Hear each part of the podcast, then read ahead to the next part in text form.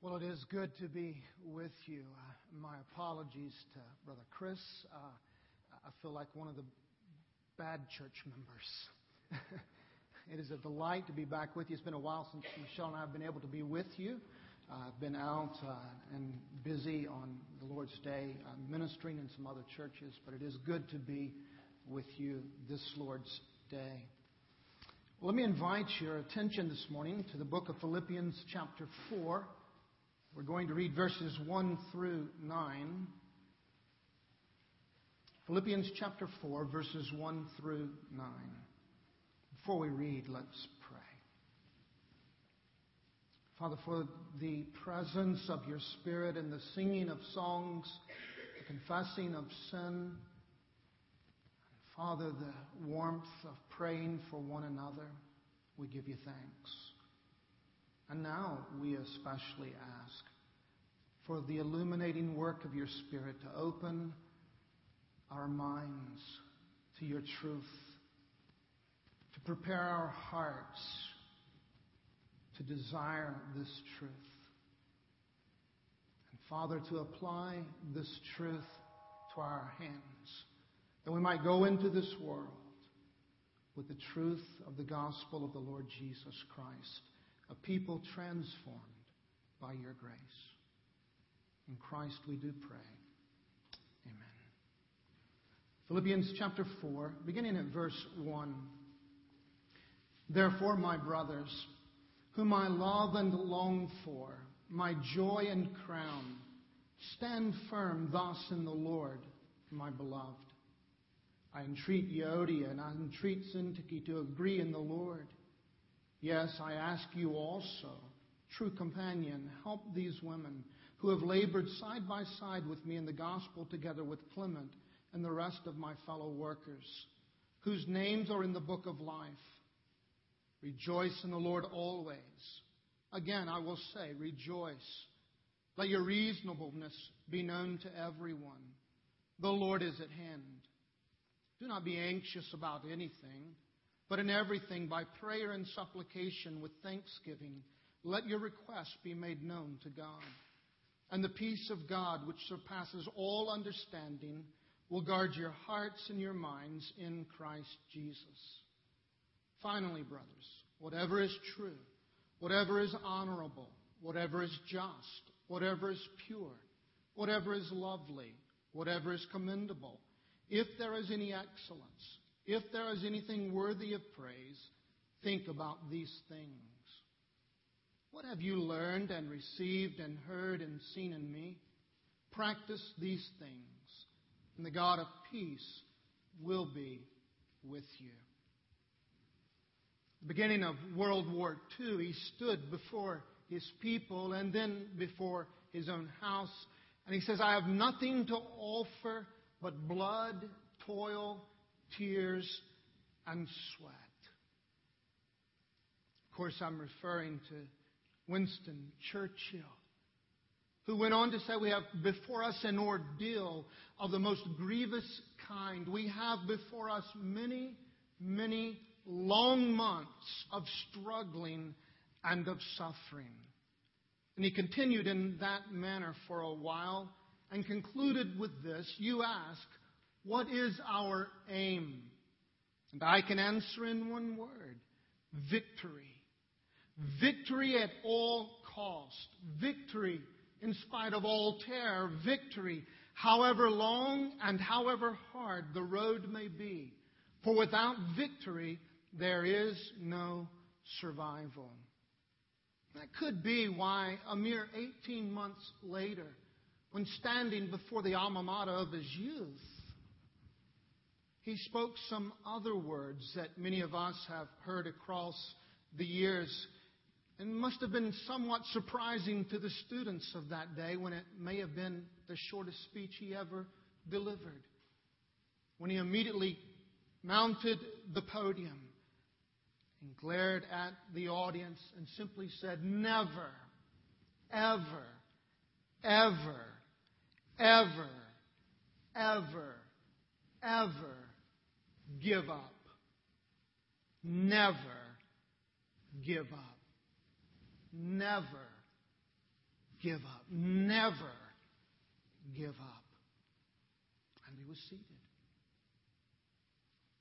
Well, in some ways, the Apostle Paul has brought us to the heights of the heavenlies at the conclusion of chapter 3 as he talks about our heavenly citizenship. Now, uh, my last checking, we aren't there yet. We're living between the times, the that of Calvary and Easter. Meanwhile, between the time of Calvary and the second coming. And the Apostle Paul is desiring to remind us of the dangers that are ever present before us, even as he warned us in chapter 3 that there are enemies of the cross, people who at least once identified with the church. But now they have become people, uh, uh, uh enemies of the cross. And so the apostle is uh, providing us a, form of warning, as it were, when in chapter 4, verse 1, he reminds us to stand firm in the Lord. And with that phrase, he's pointing us forward and he, he reminds us to stand firm in ways that he's going to prescribe throughout the entirety of chapter 4. And he wants to remind us that we are never to give up the Christian walk.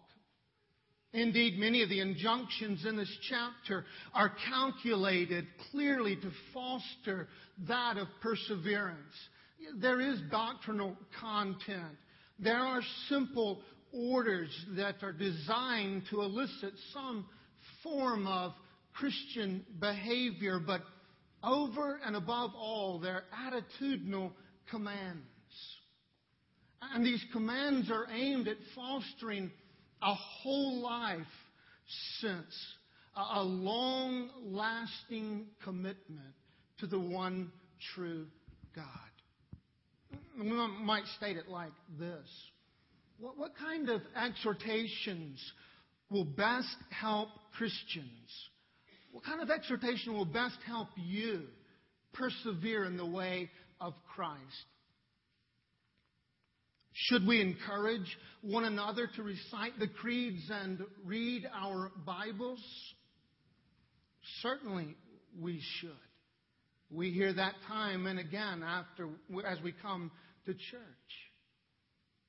We also acknowledge that one could read the Bible coldly or merely as an object of academic pursuit. So that, that alone is not enough.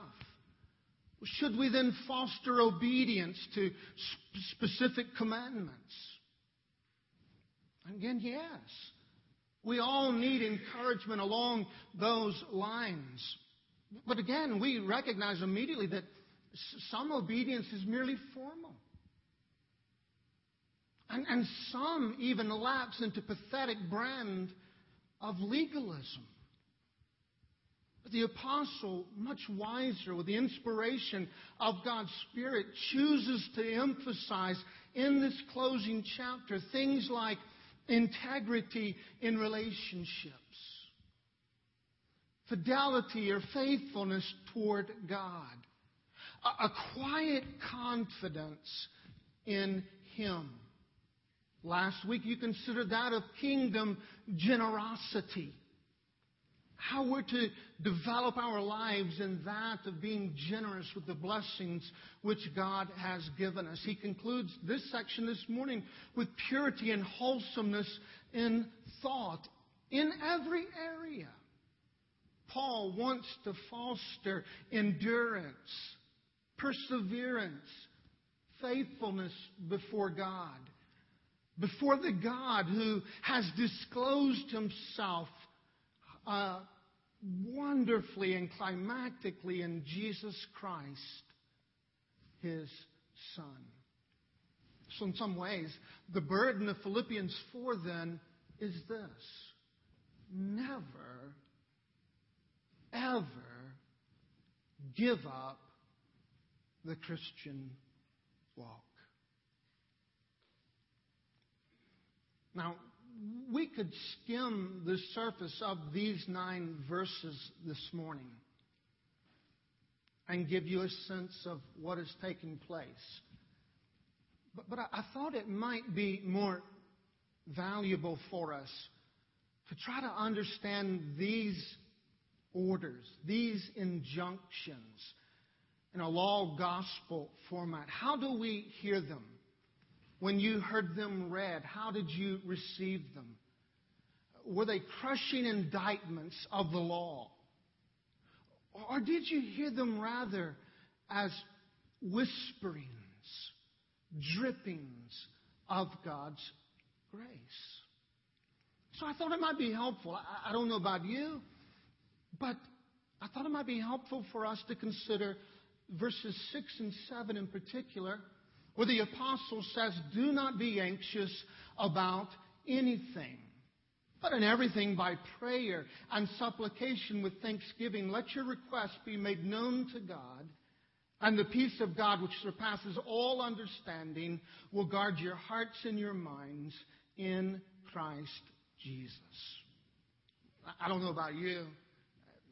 Is, is worry a problem with you? I, imagine, I, know I hear people from time to time, and, they will tell me, Oh, worry's not a problem. I don't worry about anything. And, and I recognize there are people who temperamentally, the way God has wired you, that, that you're not typically one who will worry much.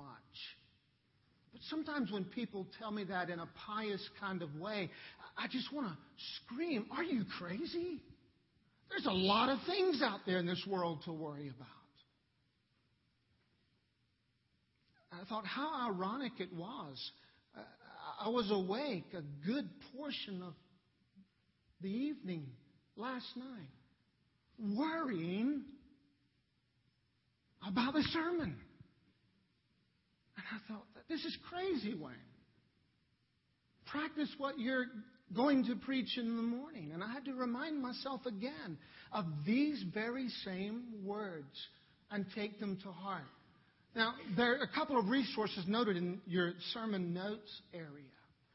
If you struggle with that of worry, I, I highly commend the book by Ed Welch. Tremendous resource.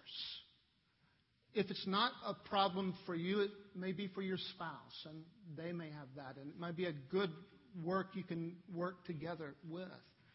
Or if you wrestle with prayer, because we're going to talk about prayer as well then the book by Paul Miller is a tremendous resource on helping people come to understand their position in Christ as children of the Heavenly Father who can trust Him in these matters. The outline's very simple this morning, and it's really in threefold. We actually see this breaking out in two approaches. We'll see as we'll talk about our need, dealing with that of worry and then we'll look at the promises of God as we follow this approach. And uh, simply, we're going to talk about worry about nothing, pray about everything, and be thankful for anything. And some of us this morning really are prone to worry. And sometimes you feel awful about that and you wonder, how can I really be trusting Christ when I have this excessive sense of worry. Well, friend, you, you really are in good company if that is something you struggle with. None less than the Archbishop of Dublin, or former Archbishop of Dublin, R.C. Trench, tremendous preacher of the gospel, had a strong, overly strong sense of worry. And his particular worry dealt with the fear of becoming paralyzed. He was almost morbidly fearful of becoming paralyzed one day.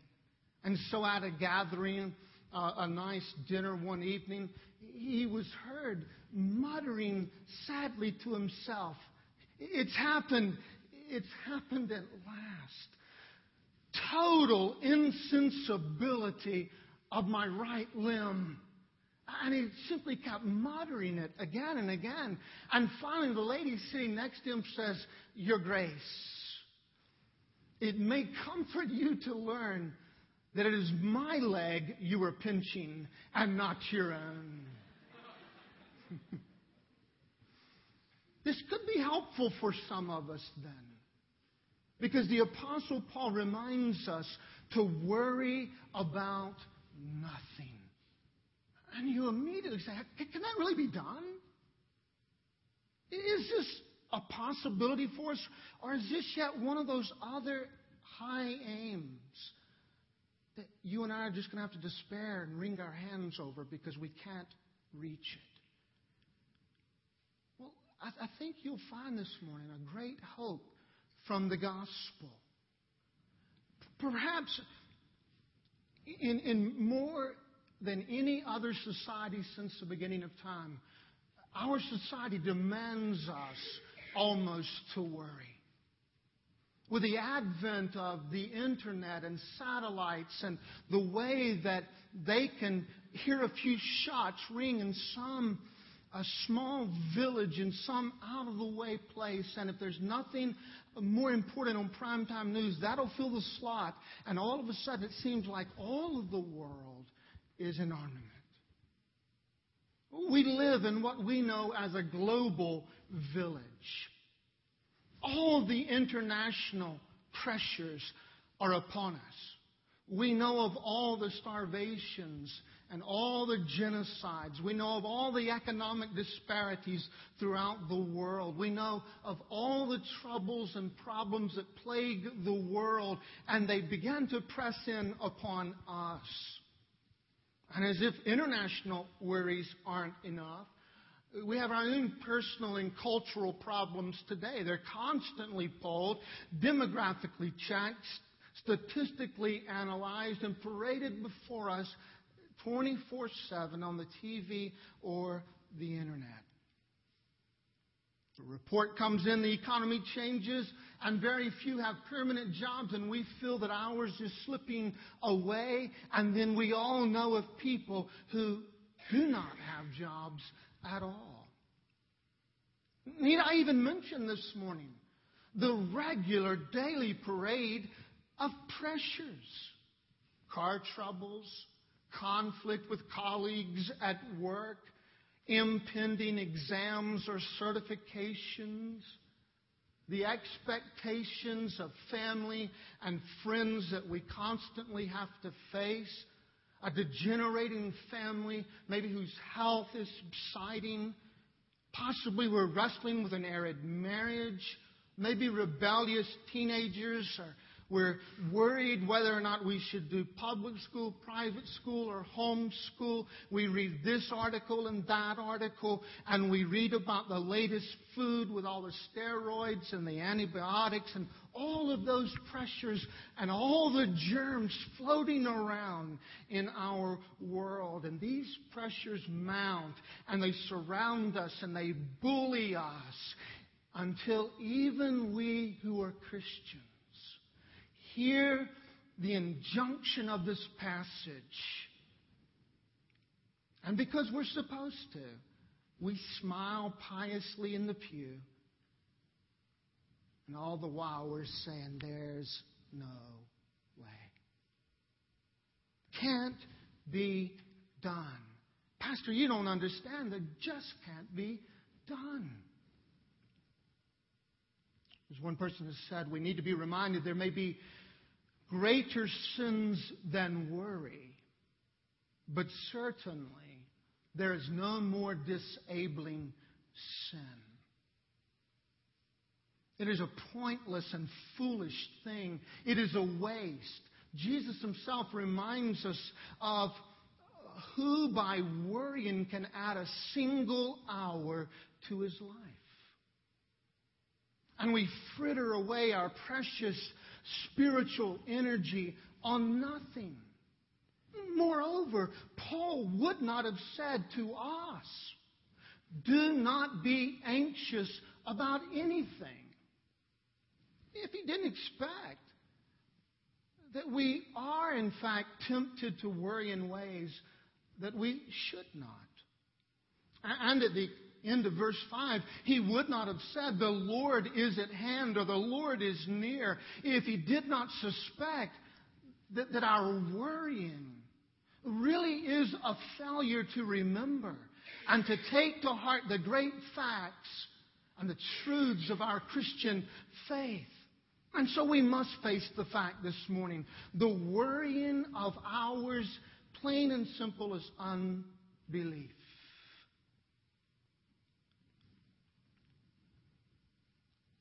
Still, you want to insist, but you don't understand. It just can't be done. I've tried. Well, part of the problem is that we hear this command not to worry. And we put on our best John Wayne cowboy approach. And we smile. And we grit our teeth. And we resolve, I am not going to worry. And immediately, we begin to worry about worrying. Or as one preacher, worrying about preaching on worrying. And we wrestle with it, and we either fall into that of pretending or performing. And in our pride, we think that we can do these things. And the truth is, we realize we can't, and so we don't want to look like a failure, and we simply begin to perform, and all the while pretending we've got this down pat. Or else, we hear this demand from the lens of modern cognitive behavioral theories.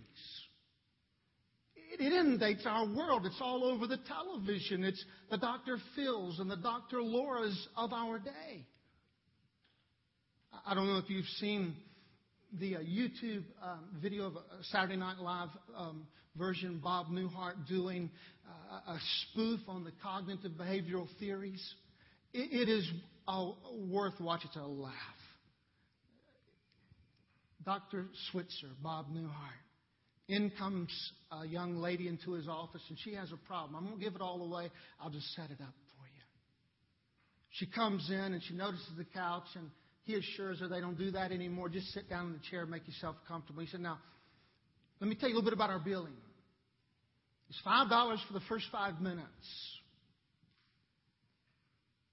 And I can assure you, we'll be done in five minutes. And so he says, Go. And she begins to tell about her problem. And as she begins telling about her problem, he asks a clarifying question and she confirms his clarifying question. And then he says, Okay. He says, I think I've got this down. He said, Are you ready? Let me tell you what to do about this. And so she said, Well, should I take notes? He said, Well, if you want to, you can. He said, But it's only two words. Are you ready?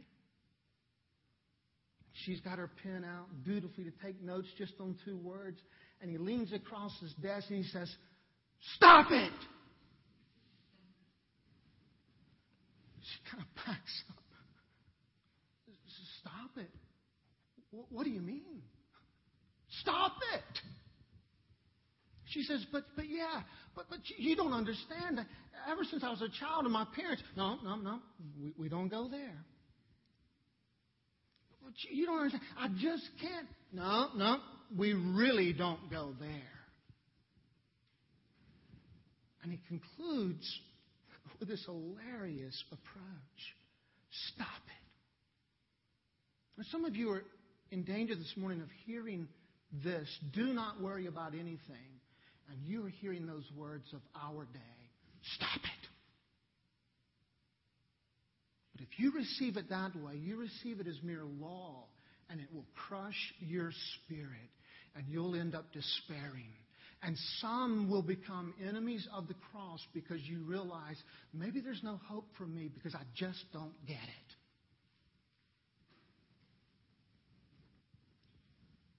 And all the while, what we do is overlook what Scripture tells us in how to overcome our anxieties. Look back with me at verse 6. Do not be anxious about anything. Now, friend, that is not a naked prohibition.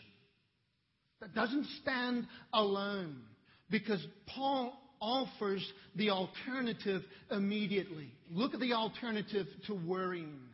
But in everything by prayer and supplication with thanksgiving present your request to God. Did you hear the antidote to worry? Is that of prayer. And it's in prayer that our anxiety is resolved by a heartfelt trust in God. Prayer takes up that anxiety provoked question of how, and it answers it by pointing us to God's resources and His promise. So we aren't experiencing pride and pretending are performing. We aren't crushed in despairing, but rather we find a certain confident hope in trusting the God who is able. And so the Apostle Paul says, don't worry about anything, pray about everything.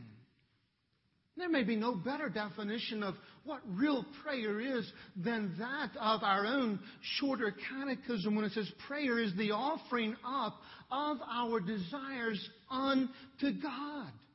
Our desires unto God for things agreeable to His will in the name of Christ with thanksgiving of uh, His mercies and confession of our sin. In other words, have you gone to God, your heavenly Father? And you remember what Jesus says about that in the Gospels? when he reminds us that even we who are good and who desire to give good things to our children, and you who are dads or you who are moms will understand this, you want to do the best for your children.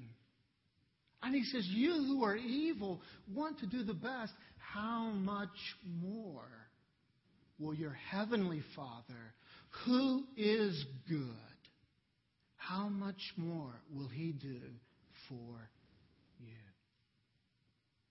And so the Apostle Paul uses several words to flesh out what he means by prayer. And that first word is simply the word we translate as prayer. It's a general term. And it simply communicates that of addressing a request to God. And he's simply reminding us that in a time of anxiety, it's easiest to retreat into a corner, complaining to ourselves, working over our fears, what could or could not happen. But rather than do that, we should bring the matter to God where we will find release. And then he says petition or your supplication. And that reminds you that you are the child. He is the Father who loves you and longs for what is best in your life. And then he says, Let your request be made known to God. That's in response to Jesus' question What do you want me to do for you? So you envision in your mind coming to the Lord in prayer, and you hear the Lord of heaven and earth. You say, What do you want me to do for you in this situation? And you unfold it and you lay it out before Him. But let's not overlook one small word which is central to this injunction. In verse 6, in everything. In other words, don't worry, pray about everything. Cast all your anxieties on Him. If anything is big enough to be a worry to you, whether it is large or small in the eyes of other people, it is enough for you to take it back to God in prayer. The devil has been very subtle in this respect. Our enemy suggests to us that, you know, God does not care about the small details of our lives. After all, He's such a great God, and He has the worry, as it were, of running this world. How could you bring your little trifles into His presence? And then the enemy will even suggest to you that because you want to do that, that somehow you are an immature Christian. But one Puritan had several thoughts. Now, I think it bears our attention in this regard. This Puritan goes on to say, Life is made up of little things, trials or tribulations of all sorts and sizes, and to cut God out of them is to cut God out of the greater part of our lives, which is what many of us are doing. He goes on to say, many small worries added together can become overwhelming. So each one of those small worries has significance. And if only one of them is sufficient to disrupt our peace and fellowship with God, then it is important enough for us to be concerned about it. A third truth is that God states plainly that He is concerned with small things. Again, Jesus said, Not a sparrow falls to the ground that um, our Father doesn't know about. He reminds us that the very hairs of our head are all numbered. He told us to pray for daily bread. And even on the cross, when he was paying the debt for our sin, ransoming us from judgment, even there he was concerned about the loneliness and the care of his earthly mother. Is, is, is God concerned with little things like loneliness? For that was the Son of God. And, and to say that God is not interested in little things is to reject God's word and example. It's a false spirituality. That's why Jesus said, I can do nothing, absolutely nothing without my Father. So don't let us be more spiritual than even Christ. Let me give you a final thought this old Puritan said. It's in your quote. Prayer is the way to turn our anxieties into the means of grace. Do you understand how that works?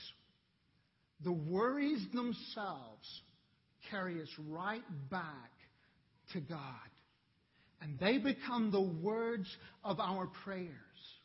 So that every anxiety then is a personal invitation from God to come before Him in prayer. It's an invitation of God to call us back into His presence and to talk to Him about this concern. I love what Hosea says in his prophecy when he writes these words in chapter 2 The valley of trouble the Lord will make for you a door of hope. God says, I will make your valley of trouble a door of hope. What is troubling you today? That's how God is inviting you into His presence to bring your concerns, to lay them before Him. And He will speak into your heart peace that passes all understanding. Paul says, worry about nothing. Pray about everything. Be thankful for anything. Read the chapter 15, the last couple of verses of that chapter, and the Apostle Paul in there lives this out. He has three specific prayer requests, and they're answered in ways he could not have imagined them to be answered. And yet, Paul knew that these were being answered for the glory of God.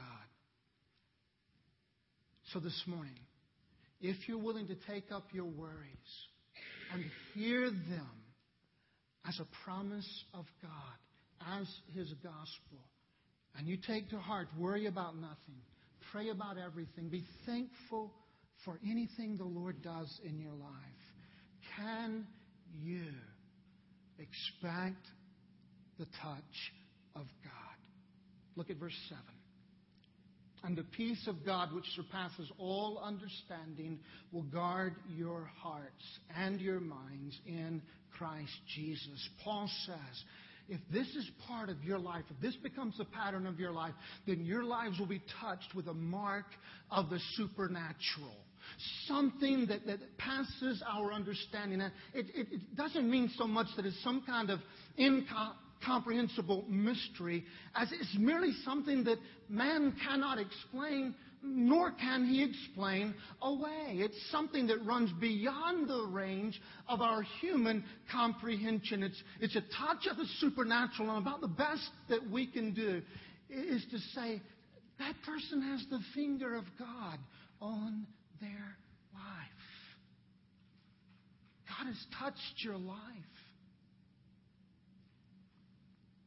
The second aspect of that promise that Paul reminds us of is that God's peace will guard us, and God Himself will be our companion. Look at verse 7. The peace of God will guard your hearts. Now look at verse 9 at the conclusion. And the God of peace will be with you. It's a picture of a castle besieged. It's the castle of the mind of us.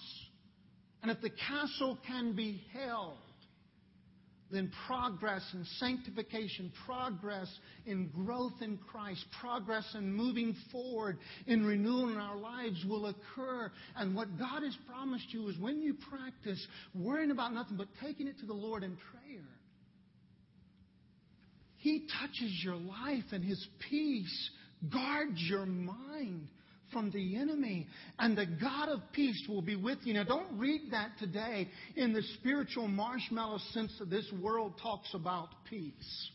No, the biblical understanding of peace has a strength that has backbone to it, especially when it's coupled with God Himself. After all, it is the God of peace who makes peace between Himself and sinners. He has done away with our sins. We were alienated to Him, and now He has reconciled us to Himself. After His resurrection, do you know the first words He spoke?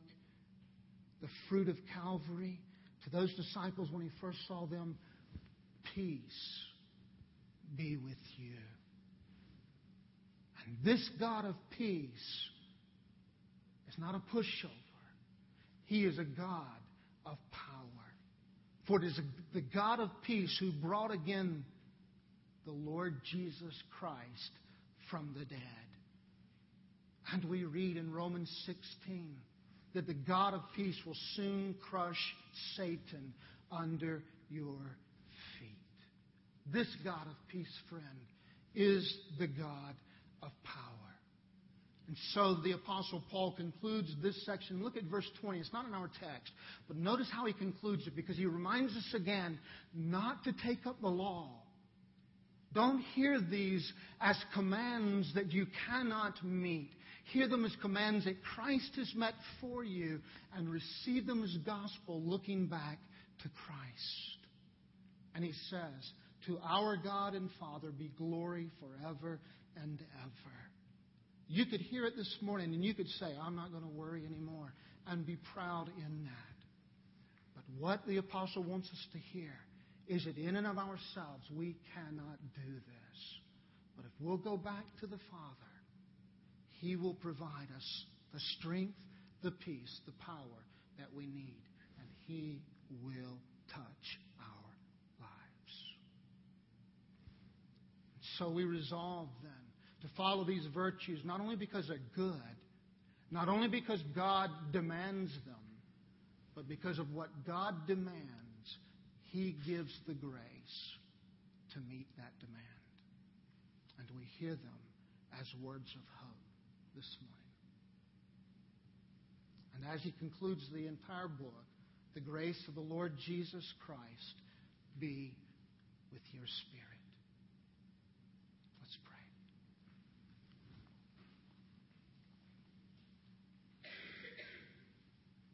Father, we thank you that these words that you demand from us are words that you provide for us.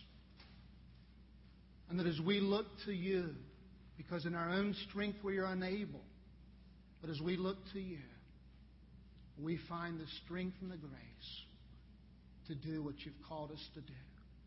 May your grace be with us. In Christ we pray.